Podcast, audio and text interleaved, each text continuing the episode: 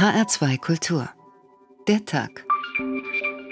Am Mikrofon Angela Fitsch.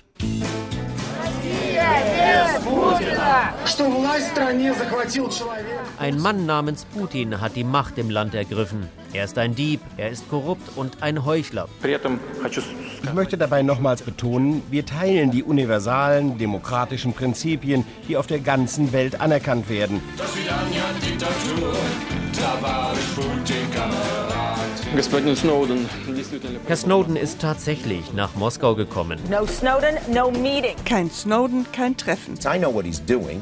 I mean, he's Russland versucht wieder eine Großmacht zu werden. Es gibt richtige und falsche Wege, dies zu tun. Falsch ist, jemand in den Rücken zu fallen.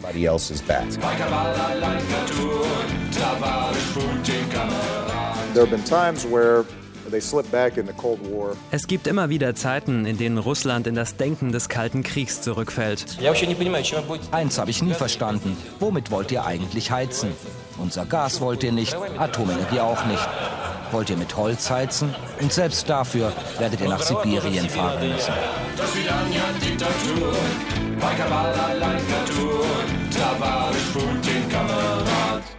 Tavarisch Putin haben die da eben gesungen. Das ist russisch und heißt Genosse Putin. Und dieser Genosse führt die Liste der einflussreichsten Menschen der Welt an, nach Meinung des amerikanischen Magazins Forbes. Er habe Obama auf internationaler Bühne hinter sich gelassen. Das ist eine gute Nachricht für den russischen Präsidenten und seine Entourage.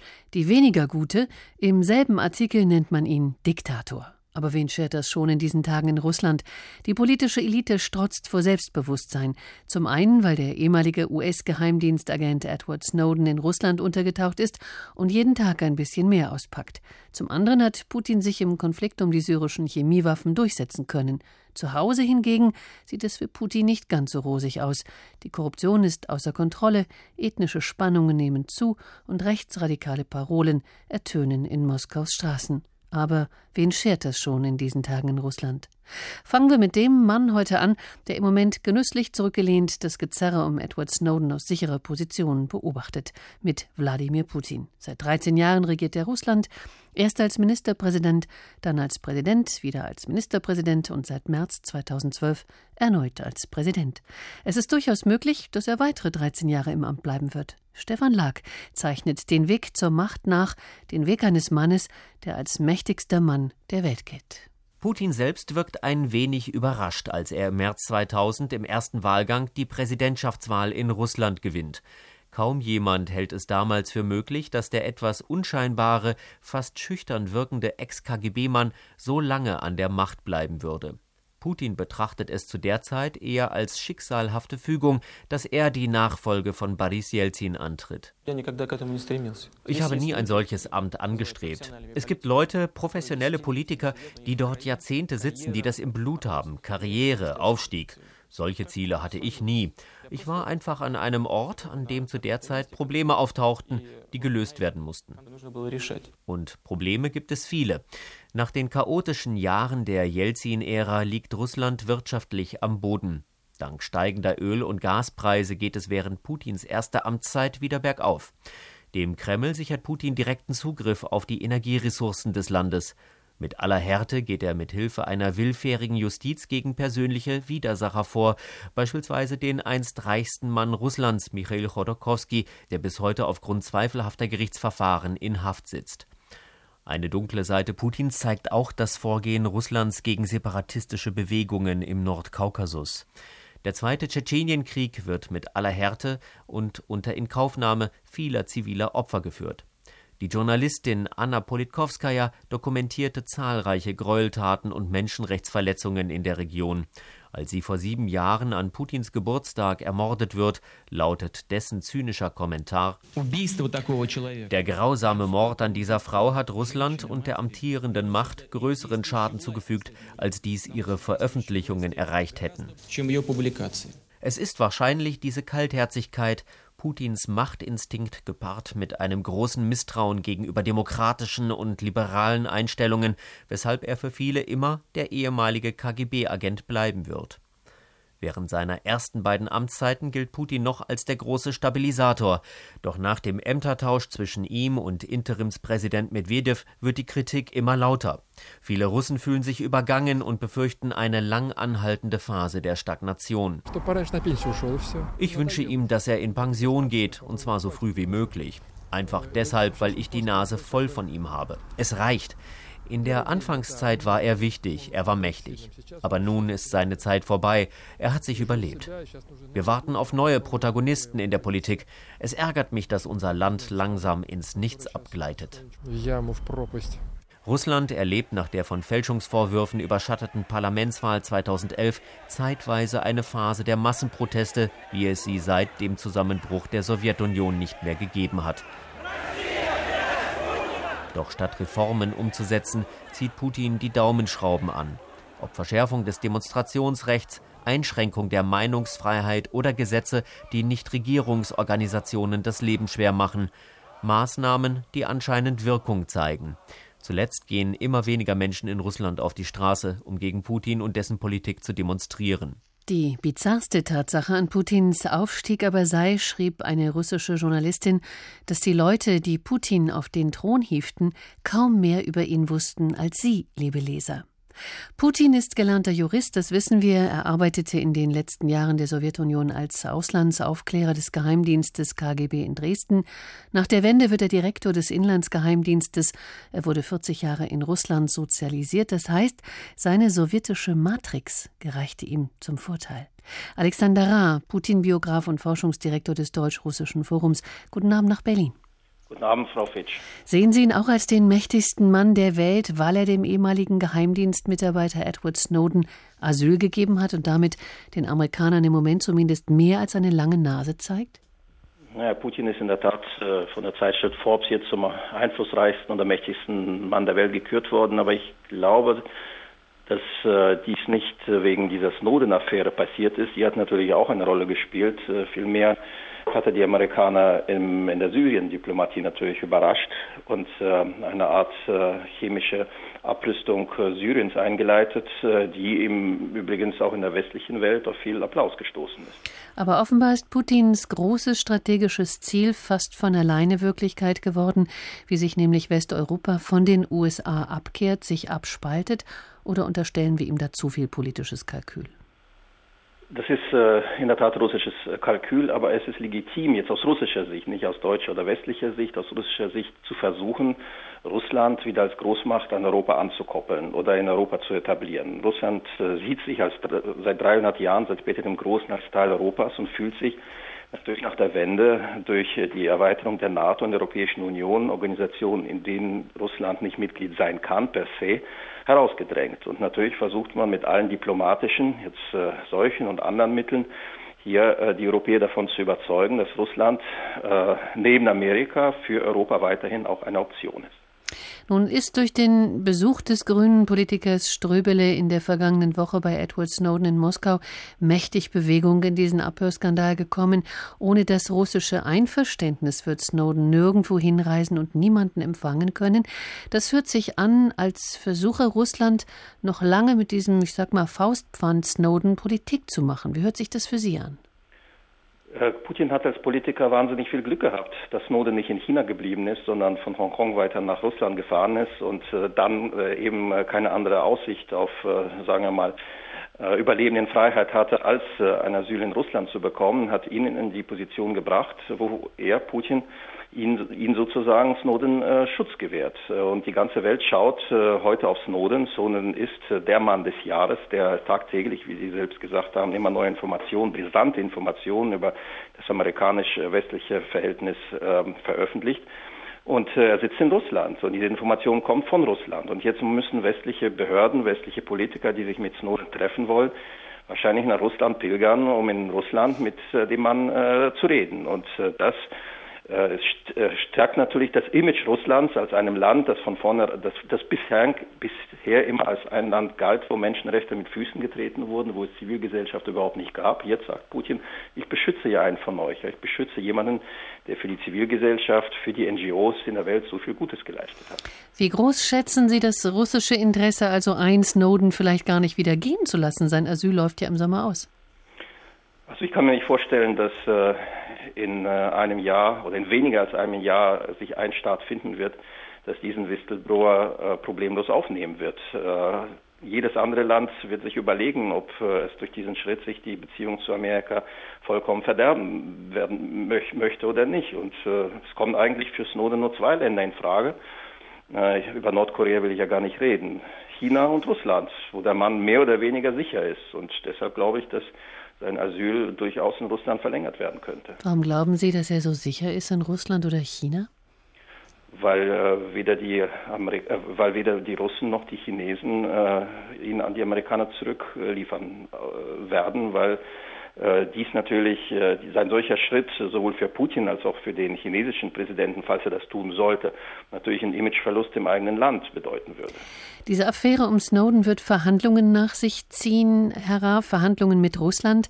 Die deutsch-russischen Beziehungen sind im Moment nicht zum Besten bestellt. Was könnte Deutschland oder besser Europa eigentlich mit Russland als Partner möglicherweise gewinnen? Also erstmal muss man unterstreichen, dass äh, natürlich niemand heute ernsthaft äh, nach, darüber nachdenkt, sich von den Amerikanern zu lösen und äh, eine Art äh, russische Alternative in der Sicherheits- oder Wirtschaftspolitik ins Auge zu fassen. Das kann, das ist unrealistisch, das wird auch nicht passieren. Aber äh, ich finde, man sollte das folgende Bild äh, nutzen. Europa muss sich ja in der Finanzkrise, aber auch um der Konkurrenz äh, sich aus Asien zu erwehren, auf äh, Schultern stützen, auf äh, potenzielle Partner sich verlassen können. Der eine Partner oder die eine Schulter bleibt Amerika natürlich aufgrund unserer Schicksalsgemeinschaft mit den Vereinigten Staaten von Amerika und die nächste andere Schulter sollte Russland sein mit seinen Rohstoffen, mit seinem riesigen Markt, mit seinen Verbindungen nach Asien und mit einer Bevölkerung, die zwar sehr konservativ traditionell denkt, aber nichtsdestotrotz äh, nach Europa sich orientiert und nicht nach Asien. Aber warum sollte man sich auf so einen, ich sag mal, lupenreinen Demokraten einlassen, der Menschenrechtsverletzungen begeht, Kritiker einsperrt, Demonstrationen verbietet etc. pp?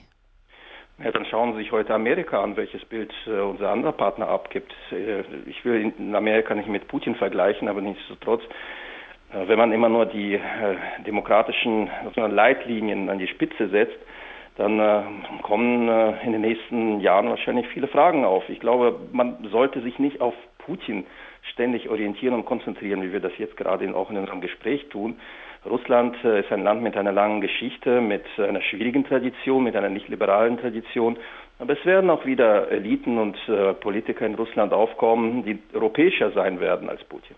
Alexander Raab, Putin-Biograf, haben Sie fürs Erste herzlichen Dank. Wir hören uns am Ende der Sendung noch einmal wieder.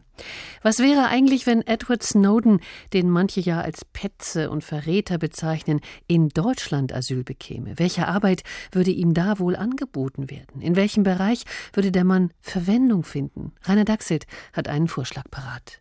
Im Dezember 2013 kommt Edward Snowden endgültig in Deutschland an und erlebt etwas, das vor ihm viele andere erlebt haben – es ist schwer, als Asylant hier eine Arbeit zu finden.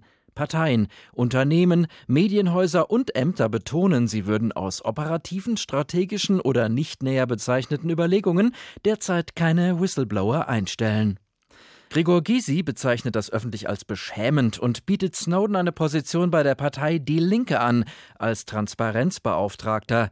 Bereits kurz nach Neujahr enthüllt Snowden, dass ein Beisitzer in einem kleinen Ortsverband der Partei heimlich die Weihnachtspost seiner zwei Genossen gelesen habe. Gegen den Ertappten wird ein Parteiausschlussverfahren eingeleitet. Gysi spricht von einem Durchbruch für die demokratische Kultur in Deutschland. Im April enthüllt Snowden, dass Angehörige des linken Parteiflügels systematisch Kontakte des gemäßigten Flügels mit Vertretern reaktionärer Parteien von CDU bis Grüne sammeln, während Angehörige des gemäßigten Flügels systematisch Restaurantrechnungen von Oskar Lafontaine und Fernsehhonorarabrechnungen von Sarah Wagenknecht sammeln. Das sorgt für Grummeln. Zum Eklat kommt es, als Snowden bei einem öffentlichen Parteiauftritt der Parteispitze enthüllt, was Herr Rieksinger und Frau Kipping vorher in der Garderobe übereinander gesagt haben. Viele klagen über Stasi-Methoden, andere klagen, dass die abfällige Verwendung des Begriffs Stasi-Methoden die systematische Entwertung von Ostbiografien bedeute. Und schließlich enthüllt jemand, dass Snowden Amerikaner und somit wahrscheinlich ein neoliberales U-Boot sei. Er flieht bei Nacht und Nebel. Journalisten vermuten ihn nacheinander in der Privatwohnung von Christian Ströbele, in der Zentrale des BDI und bei der marxistisch-leninistischen Partei Deutschlands. Schließlich verdichtet sich der Verdacht, dass Snowden bei der FDP untergeschlüpft ist. Das wird dann der zweite Teil unserer Erzählung. H2, der Tag. Von Good All Germany zurück zu Putins Russland. Für ihn läuft es im Moment wie am Schnürchen. Fast alles läuft gut, denn ausgerechnet im russisch-niederländischen Jahr ist das Verhältnis zwischen den beiden Staaten auf dem Tiefpunkt. Und dabei hätten die Beziehungen zwischen Russland und den Niederlanden in diesem Jahr blühen sollen wie die Tulpen. Andreas Reuter berichtet. Noch vor sieben Monaten schien alles bestens zwischen Russland und den Niederlanden. Ein Toast auf die festliche Eröffnung des Niederland-Russland-Jahres. Beatrix, damals Königin, begrüßte Wladimir Putin. So festlich aber war das Jahr dann doch nicht. Naar de opvatting van de SP-fractie is het Nederland-Rusland-jaar mislukt. Nach Meinung der SP-Fraktion war das Niederland-Russland-Jahr ein Fehlschlag, sagt Harry van Bommel, sozialistischer Abgeordneter im niederländischen Parlament.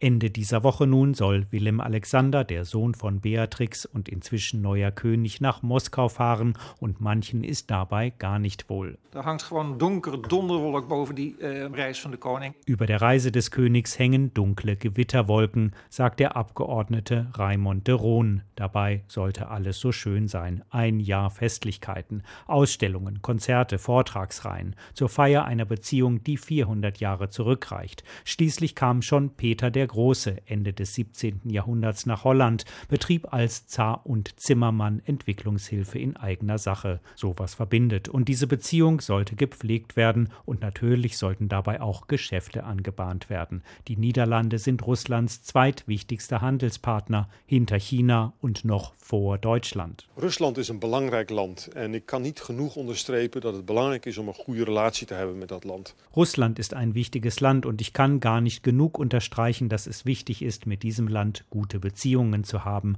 sagt Franz van Houten. Sein Wort zählt in den Niederlanden, denn er ist Vorstandsvorsitzender von Philips, einem der größten Konzerne des Landes. Aber ausgerechnet im gemeinsamen Festjahr waren die Beziehungen dann alles andere als ungetrübt. Ein russischer Dissident setzte sich in die Niederlande ab und starb dort in einer Abschiebezelle. Außenminister Timmermans protestierte gegen das russische Homosexuellengesetz. Sein Kollege Lavrov verbat sich die Einmischung. Als Putin nach Amsterdam kam, gab es Demos von Schwulen- und Lesbenorganisationen.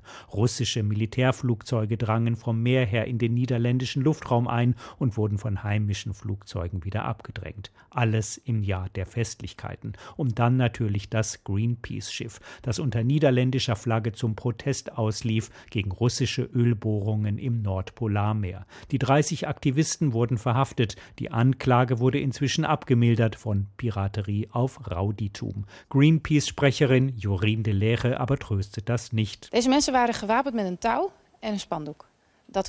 Diese Leute waren bewaffnet mit einem Tau und einem Spruchband. Das ist alles. Wenn sie daraus Hooliganismus machen wollen, Vandalismus, Piraterie oder was sonst für seltsame Anklagen, dann hat das keine Grundlage. Diese Leute gehören nach Hause zu ihren Familien und nicht in eine russische Zelle, so die Greenpeace-Sprecherin. Vor zwei Wochen wurde dann noch der stellvertretende Botschafter der Niederlande in seiner Wohnung in Moskau überfallen und verletzt. Spierereien deuten auf einen Zusammenhang mit dem Streit um das Homo-Gesetz hin. Jetzt muss König Wilhelm Alexander aber wirklich seinen Besuch in Moskau absagen, fanden viele, aber nicht Ministerpräsident Mark Rutte, der darüber zu entscheiden hat, wo der König hinfährt und wohin nicht. Als wij met z'n het hoofd koel houden, ons realiseren dat we een eeuwenoude relatie hebben met Rusland, eh, dann ist das nicht nodig. Wenn wir jetzt alle kühlen Kopf bewahren und uns bewusst machen, dass wir eine jahrhundertelange Beziehung mit Russland haben, dann ist eine Absage nicht nötig. En het verder inluiden van de goede betrekkingen de komende jaren tussen Nederland en Rusland. Na bitte, sogar Wladimir Putin ist jetzt zufrieden und sagt, wir freuen uns auf den Besuch von Willem Alexander. Und wie man diesen Satz wieder zu verstehen hat? Russland gehört mit Edward Snowden eindeutig im Moment zu den Profiteuren dieser Geschichte. Zurückgelehnt kann Putin beobachten, wie in dieser aufgeheizten Stimmung der Wunsch nach Vergeltung, nach schärferen Gesetzen, nach Abgrenzung Deutschlands gegenüber den USA wächst. Ohne das russische Einverständnis wird Snowden niemanden empfangen. Aber Snowden will nach Deutschland, ist zu lesen, nicht nach Frankreich und nicht nach Italien, was sicherlich auch mit dem grünen Politiker Hans-Christian Ströbele zu tun hat, der es nach Monaten geschafft hat, Kontakt Kontakt zu Snowden aufzunehmen und ihn in der vergangenen Woche in Moskau in einem geheimen Ort besuchte und mit ihm reden konnte. Jens Borchers in unserem Hauptstadtstudio in Berlin. Diese Geschichte zeigt uns doch eindeutig, es geht doch. Heißt das auch, die Bundesregierung diskreditiert sich mit ihrem bisherigen Verhalten selbst? Naja, die Frage ist dann, was da genau gehen soll. Hans-Christian Ströbler hat seinen Coup damit gelandet, dass es ihm gelungen ist, Snowden überhaupt zu treffen. Das ist ja schon ganz ordentlich. Wie dieses Treffen zustande kam, welche Rolle der russische Geheimdienst dabei gespielt hat, ob und wie das Gespräch Ströbele-Snowden überwacht wurde, warum Ströbele kaum bisher etwas über die Inhalt sagen konnte, das sind ja alles offene Fragen. Also bisher ist er dafür gefeiert worden, dass es ihm überhaupt gelungen ist, ihn zu treffen und diesen Brief mitzubringen. Die Bundesregierung hat aus meiner Sicht bisher viel zu wenig Interesse an einem direkten Kontakt zu Snowden gezeigt. Das gilt allerdings auch für die anderen Bundestagsabgeordneten im Vergleich zu Hans-Christian Ströbele. Aber nun sind alle ganz aufgeregt. Im Bundestag seien drei von vier Parteien für eine Aufnahme Snowdens, sagt zum Beispiel der Vorsitzende der Linkspartei Bernd Rixinger und meint, das Parlament müsse die Regierung per Beschluss dazu zwingen, Snowden Asyl und Gelegenheit zu einer Zeugenaussage zu geben. Die rechtliche Grundlage ist, wenn ich das richtig verstanden und richtig gelesen habe, eigentlich eindeutig. Die Bundesregierung hat das Recht, Snowden die feste Zusage zu geben, ihn nicht an die USA auszuliefern. Ist das so? Also wie immer bei juristischen Fragen zwei Juristen, drei Meinungen, in einem so heiklen Fall sowieso. Ich habe Folgendes verstanden. Snowden kann in Deutschland kein Asyl bekommen, weil er dafür glaubhaft machen müsste, aus politischen Gründen von den USA verfolgt zu werden. Die US-Justiz kann aber mit relativ guten Argumenten argumentieren, dass Snowden nach amerikanischem Recht, nach US-Recht Geheimnis und Landesverrat begangen haben könnte. Also Asyl wird eine ganz schwierige Angelegenheit. Außerdem kann er das nur in Deutschland stellen, also wenn er persönlich hier anwesend ist. Die Bundesregierung könnte Snowden aber einen Aufenthaltstitel ausstellen, wenn sie ihn denn gerne hier äh, befragen möchte.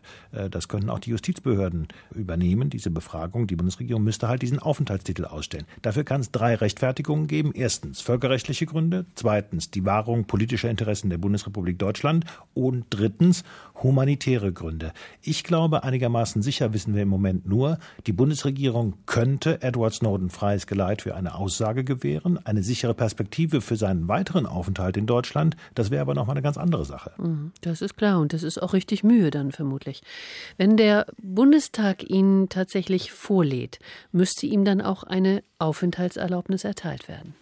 Ich mache jetzt mal Radio Irrewan und sage im Prinzip ja, es sei denn, das Bundesinnenministerium macht schwerwiegende außenpolitische Belange geltend, die dagegen sprechen. Also äh, mein Eindruck, auch das ist noch eine ziemlich unsichere und unklare Angelegenheit. Das Bundesinnenministerium könnte das ja beispielsweise unter Verweis auf die Schwierigkeiten tun, die dann eventuell mit den Amerikanern entstehen.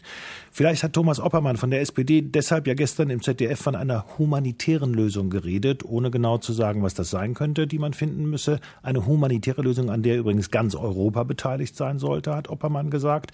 Das wäre dann, so habe ich das jedenfalls verstanden, eine irgendwie geartete Vereinbarung zwischen der Europäischen Union und den USA, die beiden Seiten gesichtswahrend helfen würde, äh, diese Causa Snowden in irgendeiner Art und Weise beizulegen. Das eine ist das Recht, was, äh, wie Sie uns gerade noch einmal verdeutlicht haben, doch nicht ganz so einfach ist. Das andere die Frage der Abwägung. Würde man ihn aufnehmen, wäre die Botschaft der Bundesregierung an die USA eindeutig. Wir lehnen eure Praktiken ab. Ihr seid kein Rechtsstaat. Traut sich die Bundesregierung das? Ich weiß das nicht. Da kann ich wirklich nur spekulieren. Die Bundeskanzlerin hat heute, das hat mich jedenfalls aufmerksam gemacht, ihren Regierungssprecher Steffen Seibert unaufgefordert eine grundsätzliche Bemerkung machen lassen. So hat er das angekündigt. Und diese grundsätzliche Bemerkung lautete, das transatlantische Verhältnis sei auch künftig von überragender Bedeutung für Deutschland, dass bei allem Interesse an Datenschutz und an Bürgerrechten auch die deutschen Sicherheits- und Bündnisinteressen zu beachten seien. Was bedeutet das jetzt, wenn Merkel so etwas ausrichten lässt? Man kann das als Signal lesen, lieber Präsident Obama, wir spielen jetzt mal kein Hardball mit dir, sondern wir einigen uns da irgendwie. Das ist die Variante 1. Variante 2 wäre die Lesart, Merkel will die transatlantische Partnerschaft gerade jetzt lauthals beschwören, weil sie eventuell übermorgen oder in zwei oder in drei oder in vier Wochen diskret einen Aufenthalt für Edward Snowden in Deutschland zulassen will.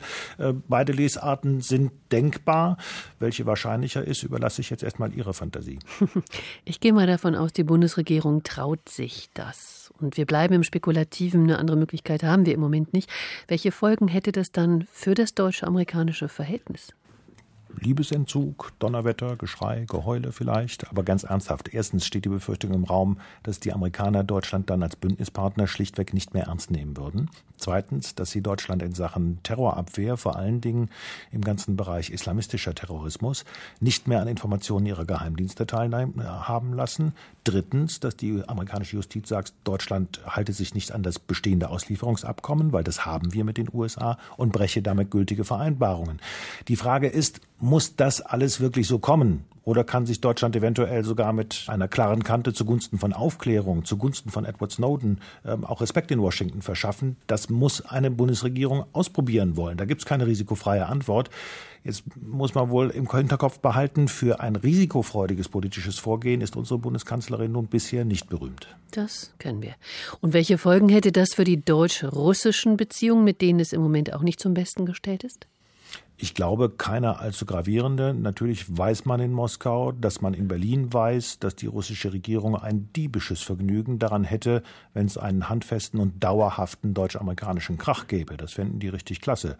Äh, natürlich weiß man in Moskau aber auch, dass man in Berlin genau darauf nicht wirklich aus ist. Insofern sind die Erwartungen Putins an Merkels Konfliktfähigkeit gegenüber Obama, glaube ich, nicht allzu hoch. Jens Borchers über das deutsch-russische Gerangel um Edward Snowden. Aber was wäre, wenn? Lassen wir uns noch einmal auf das Gedankenspiel ein. Was wäre, wenn Edward Snowden in Deutschland Asyl bekäme? Vermutlich müsste er sich erst einmal eine neue Identität zulegen und dann Geld verdienen. Aber in welchem Bereich? Wer würde ihn nehmen? Bei der Linken klappt es nicht, das haben wir schon gehört. Vielleicht bei den Liberalen? Im Mai 2014 gibt das FDP-Präsidium bekannt, dass Edward Snowden sich dort befindet. Er sei aus den Fängen einer Unrechtspartei, die sich das Recht herausnehme, ihre Mitglieder zu bespitzeln, in die Freiheit geflohen. Snowden meldet sich anschließend aus dem Computerkeller des Präsidiums. Er sei dankbar für die Aufnahme, man behandle ihn gut, ihm missfalle aber, dass er auf einem Rechner eine Sammlung milde erotischer E-Mails von Rainer Brüderle gefunden habe, offenbar angelegt von einem Benutzer P. Rösler.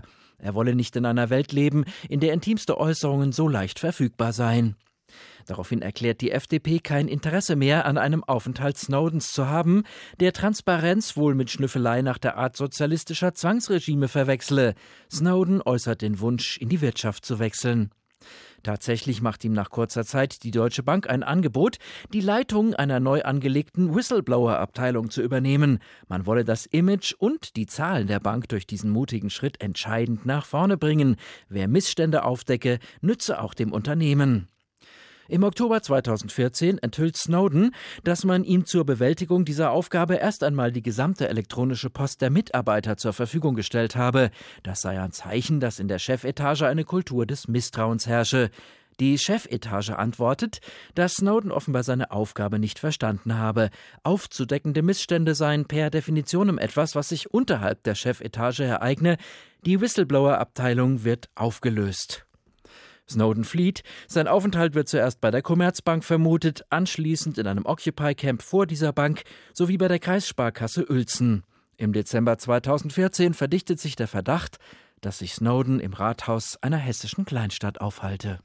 Rainer Dachselt hat scharf nachgedacht, wo Edward Snowden eingesetzt werden würde, bliebe er denn langfristig in Deutschland. Aber der Mann ist schwer vermittelbar. Noch zeichnet sich das alles nicht ab. Noch sitzt Snowden in Russland, umgeben von omnipotenten Machthabern, die Putin heißen und Sergei Lavrov, der russische Außenminister, der bis vor kurzem noch den Beinamen Mr. Niet trug und als Meister im Nein-Sagen galt. Vor knapp zwei Monaten aber verblüffte er die Welt damit, dass Washington unter seiner geschickten Hilfestellung eine einen abrupten Schwenk im Syrien-Konflikt machte. Wie mächtig Lavrov ist, das hat Claudia Sauter zusammengetragen. Wer mit dem russischen Außenminister zu tun hat, muss sehr ausgeschlafen sein. Sergei Lavrov ist nämlich ein Mann, der blitzschnell Situationen erfassen und zu seinem Vorteil nutzen kann. Wie ein Schwergewichtsboxer steht er im Ring der Diplomatie. Seine Gegner tänzeln hin und her. Sergei Lavrov aber rührt sich nicht. Er wartet auf einen Augenblick der Schwäche, auf einen Moment mangelnder Konzentration, auf eine Sekunde Ermüdung. Der russische Außenminister erkennt solche Momente sofort und schlägt dann zu. Genauso ist es dem amerikanischen Außenminister John Kerry ergangen, als er im Sommer internationale Truppen gegen den syrischen Diktator Assad mobilisieren wollte. Kerry saß dabei weit öfter im Flugzeug als an seinem Schreibtisch in Washington. Wöchentlich durchflog er mehrere Zeitzonen. Hin und her tänzelte er über den Atlantik, und wo immer der amerikanische Außenminister ausstieg, musste er anstrengende Pressekonferenzen absolvieren. Da wog jedes Wort schwer, und jeder unbedachte Satz konnte unerwartete Folgen haben. Kerry musste sich jedes Mal höllisch konzentrieren. Anders der russische Außenminister. Er flog nirgendwohin. Sergei Lavrov sagte einfach nur stoisch immer Njet, wenn ihn die USA zu einer Verurteilung Syriens aufforderten. Ansonsten wartete er in seinem Moskauer Amtssitz seelenruhig ab, wann der Vielflieger Kerry einen Moment der Schwäche zeigen würde. Der kam dann prompt auch, und zwar auf einer Pressekonferenz in London, wo ein sichtlich übermüdeter US-Außenminister nicht genau nachdachte, was er den Journalisten sagte. Sergei Lavrov nutzte die Gunst der Stunde blitzschnell. Er ging sofort in die Offensive und nahm den amerikanischen Außenminister beim Wort. Der syrische Präsident solle seine Chemiewaffen abgeben, dann würden ihn die USA nicht angreifen? Ja klar doch. Russland würde dafür sorgen. Und Russland sorgte dafür. Von einem militärischen Angriff auf Damaskus ist heute keine Rede mehr. Assad sitzt fester denn je im Sattel. Im Gegenzug hat er Chemiewaffeninspekteure ins Land gelassen und seine Giftgasfabriken zerstört. Das ist vor allem ein diplomatischer Triumph für den russischen Außenminister. Der bekam, was er wollte, ohne sich zu bewegen. Solch hohe Kunst der Diplomatie stellt sich nicht über Nacht ein. Sergei Lavrov übte sie jahrelang auf amerikanischem Boden, als Russlands Botschafter bei den Vereinten Nationen in New York. Dort erwarb er sich auch seinen Spitznamen Mr. Njet, wenn es darum ging, amerikanische Alleingänge gegen souveräne Staaten zu verhindern. In New York erzählen Diplomaten auch, dass Sergei Lavrov in langen Sitzungen Männchen auf Tischvorlagen malte und so den Eindruck erweckte, nicht genau zuzuhören. Tatsächlich hört der russische Außenminister immer ganz genau hin. Das wissen inzwischen auch die Amerikaner. Es läuft gut für Lavrov und für Putin, wenngleich es einige unliebsame Freunde gibt, die schnell zu Feinden mutieren können. Die Ukraine zum Beispiel. Gehört Kiew, die Hauptstadt der Ukraine, eigentlich zum europäischen oder zum russischen Einflussgebiet? Für Moskau ist die Frage klar, für die EU an Bedingungen geknüpft, denn erst einmal muss sich die Ukraine bewegen und Julia Timoschenko, die Legende der Orangenen Revolution, aus der Haft entlassen. Sonst geht gar nichts, sagen die EU-Außenminister. Ende November wird in Vilnius in Litauen über die östliche EU-Partnerschaft verhandelt. Im Mittelpunkt steht ein Assoziierungsabkommen mit Kiew. Dr. Peter Schulze, ehemaliger Leiter der Friedrich-Ebert-Stiftung in Russland und jetzt Gastprofessor am Seminar für politische Wissenschaften an der Uni Göttingen. Guten Abend. Guten Abend. Sichtbar geht es bei diesem Assoziierungsabkommen um Visa, Handel und Fördergeld aus Brüssel. Geht es nicht in Wirklichkeit um mehr, nämlich um Geopolitik? Natürlich geht es um Geopolitik, aber das geopolitische, äh, der geopolitische Begriff ist ja ein Unwort und äh, er hat sich auch erst in den letzten Jahren ganz, ganz zögerlich in der politischen Wissenschaft wieder eingenistet oder eingeschlichen. Von Geopolitik äh, zu reden, ich war jahrelang in der, in einem, im deutschen Expertenkreisen und in der Politik vor allen Dingen ein Tabu und verpönt. Aber es geht in der Tat um ganz reale Interessen und die Ukraine liegt in einem ähm, Kreis oder in zwei Kreisen sich überschneiden, nämlich dem Brüsseler Anspruch äh, mit der Osterweiterung und mit der östlichen Partnerschaft, das abgeschwächte äh, Europamodell, das mal auf der, auch auf das Mittelmeer ausgegriffen ist. Und auf der anderen Seite natürlich die äh, Bestrebungen von Moskau, die ja äh, während der gesamten 90er Jahre äh, zu nichts führten, die GUS irgendwie zu organisieren und äh, stärker an Moskau zu binden. Und bislang sind alle Versuche, die Moskau in diese Richtung ähm, äh, gestartet hat, kläglich gescheitert. Seit 2010, 2011 haben wir eine neue Situation. Es gibt eine, äh, eine, eine Zollvereinigung, die allerdings nicht alle Staaten umfasst. Und ab 2015 soll eine Eurasische Union aus der Taufe gehoben werden. Und deswegen geht es auf beiden Seiten um ganz äh, äh, reale Interessengebiete, äh, um das Abstecken von Interessen und die Ukraine liegt dazwischen. Die Eurasische Zollunion will Putin, Sie haben es angesprochen, eingeschlossen die Ukraine. Mit ihr wäre Russland vermutlich wieder ein Imperium, ohne die Ukraine vielleicht ein unvollendeter Nationalstaat. Was genau ist das Interesse von Putin? Also ich glaube nicht, dass wir hier mit imperialen Fantasien operieren sollen. Ich meine, Russland mit seinen 83 äh, Millionen Einwohnern ist so groß wie Deutschland und Frankreich zusammengenommen. Und wenn wir die äh, Zollunion dazu nehmen, das, ist, das sind arme Leute, Staaten wie Belarus mit 8 Millionen und Kasachstan ähnlich. Das heißt also, sie kommen bei der Zollunion ungefähr maximal ohne Ukraine auf 170 Millionen. Mhm. Ja, und das ist gemessen an der Europäischen Union mit äh, fast 400 Millionen natürlich äh, ähm, äh, kein Gegner.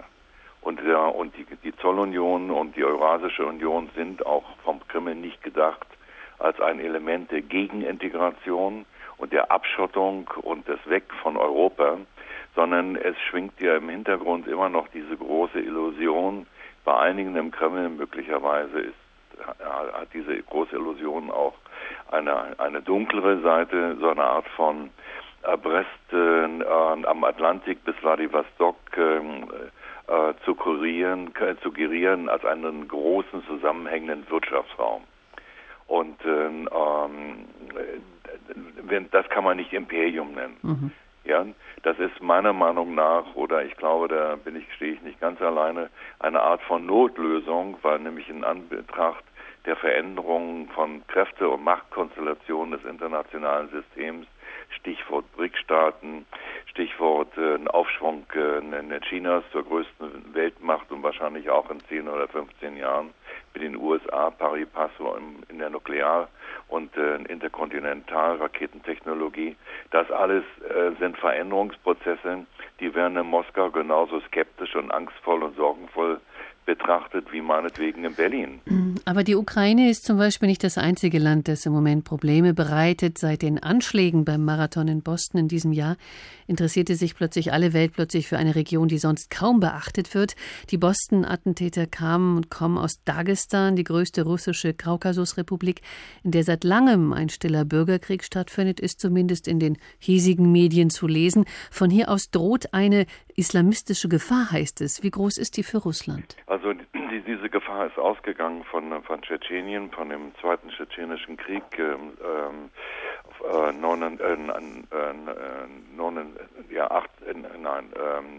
bis 92 oder 93 und dann ist dieser Krieg ausgetreten worden mit brutalsten und grausamsten Mitteln auf beiden Seiten. Er ist, er ist tschetschenisiert worden und hat sich in Tschetschen, aus Tschetschenien verflüchtigt und ist in die Nachbarrepubliken entwochen, entwichen. Und Dagestan ist eine, ein sehr schwaches Gebilde gewesen, weil es nämlich Dagestan besteht aus sehr, sehr vielen äh, äh, ethnischen Minderheiten und es gibt dort ein, gab dort eine sehr interessante Konstruktion, diese Minderheiten durch einen Rat der Minderheiten zusammenzuhalten, aber es war keine richtige staatliche Autorität da. Und äh, von daher ähm, ist dieses äh, Experiment oder dieses Modell äh, jetzt sehr brüchig geworden. Aber es geht von Dagestan keine Gefahr aus, sagen wir, für den Bestand oder für die für den Zusammenhalt ähm, äh, der russischen Föderation. Der Separatismus ist kein Problem mehr in Russland. Er war ein Problem in den 90er Jahren am Anfang, als es bergab ging und die Wirtschaft und die Gesellschaft am Boden lag. Aber ähm, das ist überwunden. Und mit der, so, so brutal dieser Tschetschenienkrieg auch geführt wurde, ähm, äh, Tschetschenien selbst wird nicht äh, die russische Föderation verlassen.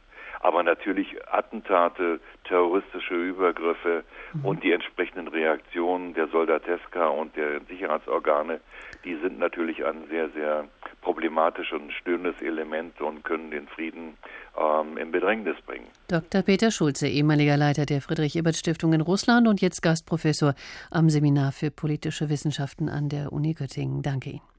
Was wäre, wenn Edward Snowden in Deutschland leben würde? Wo würde er arbeiten? In welchem Bereich? Wer will so einen haben? Rainer Dachselt hat noch einen dritten Vorschlag zu machen für den in Deutschland schwer vermittelbaren Snowden. Im Januar 2015 bestätigt ein Sprecher der Stadt Hanau, dass sich Edward Snowden dort befindet. Man wolle dem mutigen Kämpfer gegen Missbrauch von Informationen Unterschlupf gewähren und ihn für Transparenz in der öffentlichen Verwaltung sorgen lassen. Snowden meldet sich selber aus dem Vorzimmer des Bürgermeisters. Man behandle ihn gut, er fühle sich wohl und er freue sich auf die neue Aufgabe. Als er dann enthüllt, dass Frau Herwig aus der Passabteilung in zahlreichen Gesprächen mit Kolleginnen Informationen über Frau Betz von der Stadtkasse sammelt, wird aber Unmut gegen ihn laut.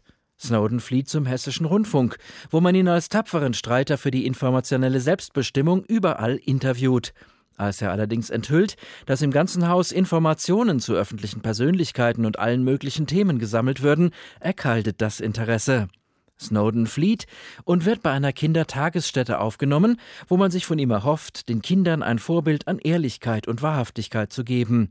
Einen Tag später enthüllt er, dass die Kindergartentante morgens heimlich das Frühstück der Kinder kontrolliert und mit ihren Eltern über sie spricht, ohne dass sie davon wissen. Das führt zu einer Entlassung aus Datenschutzgründen. Sabrina, ein Kind, das Snowden liebgewonnen hat, nimmt ihn mit nach Hause zu seiner Familie. Er muss aber auch dort weg, als er enthüllt, dass die Mama immer wieder Sabrinas Tagebuch liest. Er flieht, und zuerst wird er im Keller des BND, in Dieter Bohlens unterirdischer Menschenfabrik und im Hofbräuhaus vermutet. Dann meldet er sich aus den USA, wo er um Asyl gebeten hat. Das sei das einzige Land, auf der Welt, das ihm offen und ehrlich sage, dass man einen wie ihn nicht brauche. H2, der Tag. Wladimir Putin, Russlands Dauerpräsident, ist der mächtigste Mann der Welt.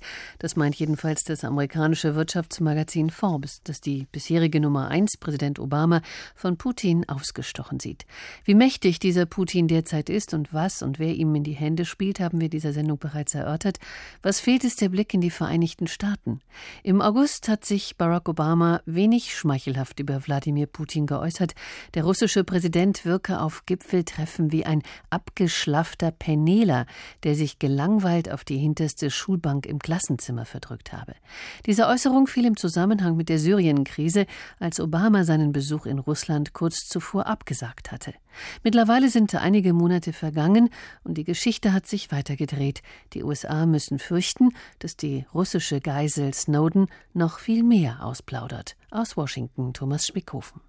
US-Präsident Obama gab sich große Mühe bei der Pressekonferenz Mitte August, die guten Beziehungen zu Russland nach vorn zu stellen. Da hatte Moskau Edward Snowden gerade Asyl gegeben, dem aktuellen US-Staatsfeind Nummer 1.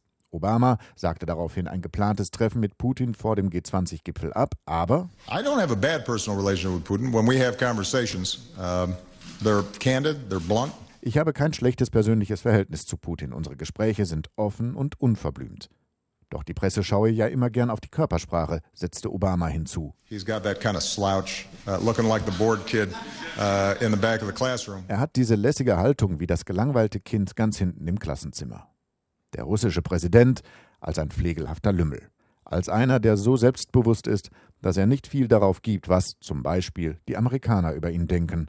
Putins Ziel sei völlig klar, schreibt das Time Magazine in seiner Titelgeschichte Mitte September unter der Überschrift die Welt, wie Wladimir Putin sie sieht. Auflage mehr als fünf Millionen Exemplare weltweit. In seinen ersten beiden Amtszeiten als russischer Präsident von 2000 bis 2008 habe Putin die Beziehungen Russlands zu den USA und ihren Verbündeten auf ein neues Fundament stellen und sein Land wieder zu einem politisch und wirtschaftlich ernsthaften Gesprächspartner machen wollen. Jetzt, seit seinem erneuten Amtsantritt im Mai, gehe es ihm darum, Russland wieder als mitbestimmende und treibende Kraft in der Weltpolitik des 21. Jahrhunderts zu positionieren. Dazu reiße er auch Brücken ab, die er in der ersten Dekade aufgebaut habe. Und dabei komme ihm zunutze, dass Barack Obama ein innenpolitisch versierter Präsident sei, außenpolitisch schwach und nur unter Druck handelnd, schreibt das Wochenmagazin. Dies habe Putin im Fall Snowden ebenso nüchtern genutzt wie im Syrien-Konflikt. Angela Stent, Direktorin am Institut für russische und osteuropäische Studien an der Georgetown-Universität in Washington, hat schon viele Treffen mit Putin erlebt und ist sich ganz sicher. Ich glaube, Präsident Putin hat da eine große Möglichkeit gesehen. 20 Jahre lang konnten sich die Russen nur beklagen oder etwas blockieren und hier konnten sie auf einmal selbst etwas auf die Tagesordnung setzen. Aber Putins Position ist nicht so stark, wie dies scheint, schreibt Moskau-Korrespondent Simon Schuster im Time Magazine. Russland habe keine wichtigen freiwilligen Verbündeten, weder militärisch noch wirtschaftlich. Die Korruption habe dritte Weltniveau erreicht und die Nation, die einmal als erste einen Menschen in den Weltraum geflogen habe, exportiere unter Putin nichts spezifisch Russisches mehr, ausgenommen vielleicht noch Wodka und Kalaschnikows. Das Land besitze keine funktionierenden demokratischen Strukturen, sondern werde manuell vom Kreml aus regiert. Das Geld aus dem Öl- und Gasgeschäft habe Putin vor allem für Militärgüter und patriotische Versprechungen ausgegeben. So sieht es auch der Republikaner John McCain, 2008 im Kampf ums Weiße Haus der Gegenkandidat von Barack Obama und bis heute einer der wichtigsten Senatoren. Wladimir Putin hatte zwei Tage nach dem Syrien-Coup in der New York Times einen offenen Brief an die US-Amerikaner platziert und sie dazu gemahnt, sich nicht als etwas Besonderes zu sehen. John McCain antwortete, ebenfalls mit einem offenen Brief, an das russische Volk. Sein Tenor? Putin ist verantwortlich für ein politisches System, das nur dank Korruption und Unterdrückung lebt, das nicht stark genug für Widerspruch ist und das kein Vertrauen der Nationen hat. So sehen es viele Amerikaner.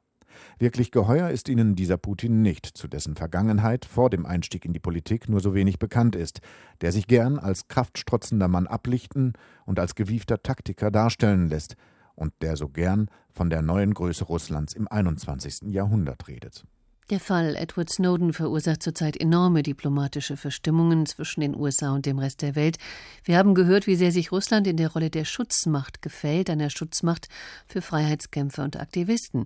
Alexander Ra, Putin-Biograf und Forschungsdirektor des Deutsch-Russischen Forums. Wie passt das zusammen, zum Beispiel mit der Inhaftierung unliebsamer Oligarchen, mit der Tatsache, dass seit einem Jahr Menschen in Russland gegen die Regierung Putin demonstrieren und Angst haben müssen, dass sie im Gefängnis landen, die ethnischen Spannungen nehmen zu und heute haben tausende russische Nationalisten gegen Einwanderer demonstriert. Wie passt das zusammen mit der Schutzmacht in der Rolle, in der sich Russland im Moment besonders gut gefällt?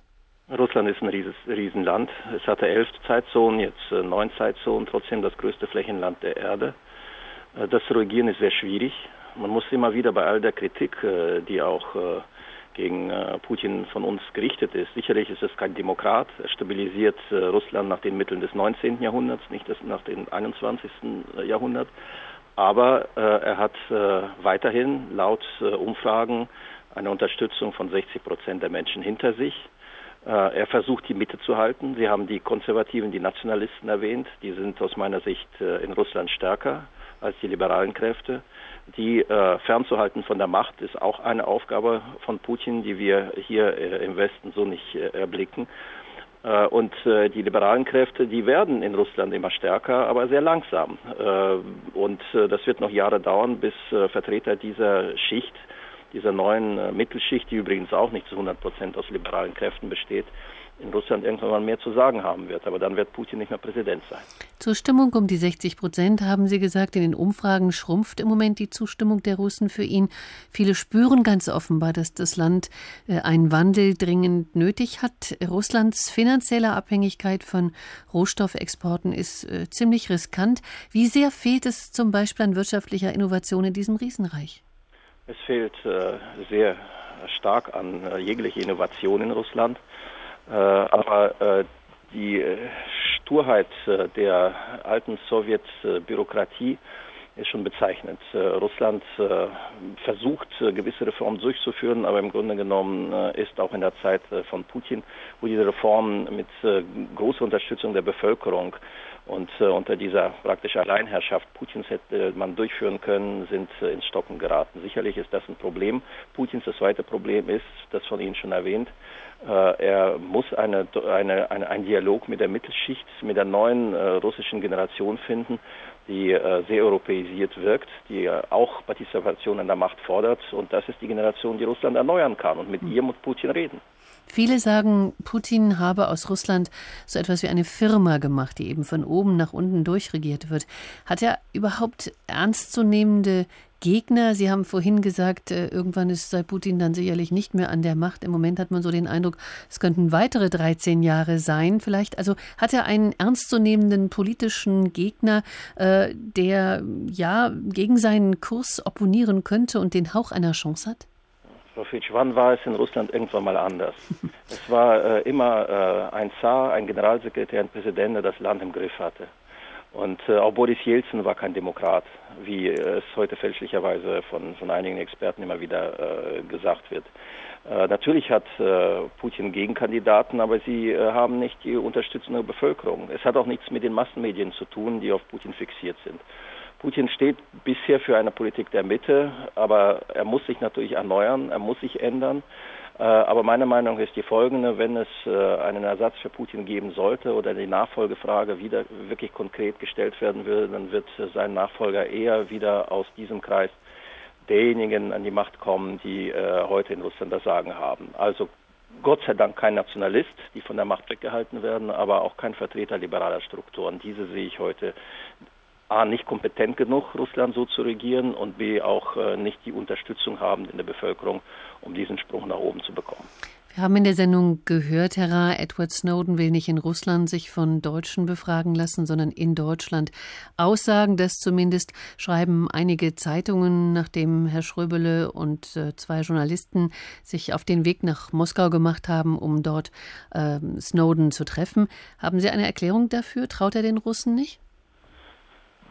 Es ist schwierig äh, zu sagen, wie weit äh, Snowden hier irgendein fremdes Spiel spielt oder sein eigenes Spiel spielt. Äh, es ist schon interessant, diese Ausgabe, Aussage von ihm zu hören, weil er sich natürlich auch überlegen muss, ob Deutschland ihm äh, die notwendige Garantie äh, hier auf dem äh, Territorium der Bundesrepublik geben kann, dass er nicht ausgeliefert wird, dass er ein Asyl bekommt, dass er zurück nach Russland kann. Das sind alles Fragen, die er sich stellen muss. Aber offensichtlich äh, spielt er, oder ich vermute es vielleicht jetzt mit offenem Visier, er will ein Gespräch mit den deutschen Behörden, mit deutschen Politikern führen. Das ist Teil irgendeiner Strategie, die er fährt, die ich bisher nicht so sehr begreife. Aber äh, es werden noch äh, interessante äh, Momente, historische Momente hier auf uns zukommen. Alexander Putin-Biograf und Forschungsdirektor des Deutsch-Russischen Forums, haben Sie vielen Dank.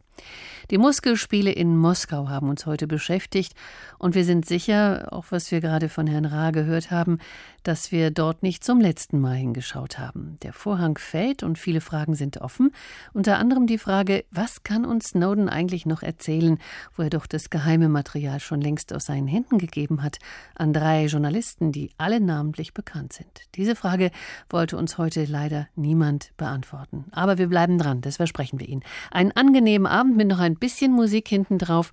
Was fehlt, ist der Wodka. Alles Gute wünscht Ihnen Angela Fitsch.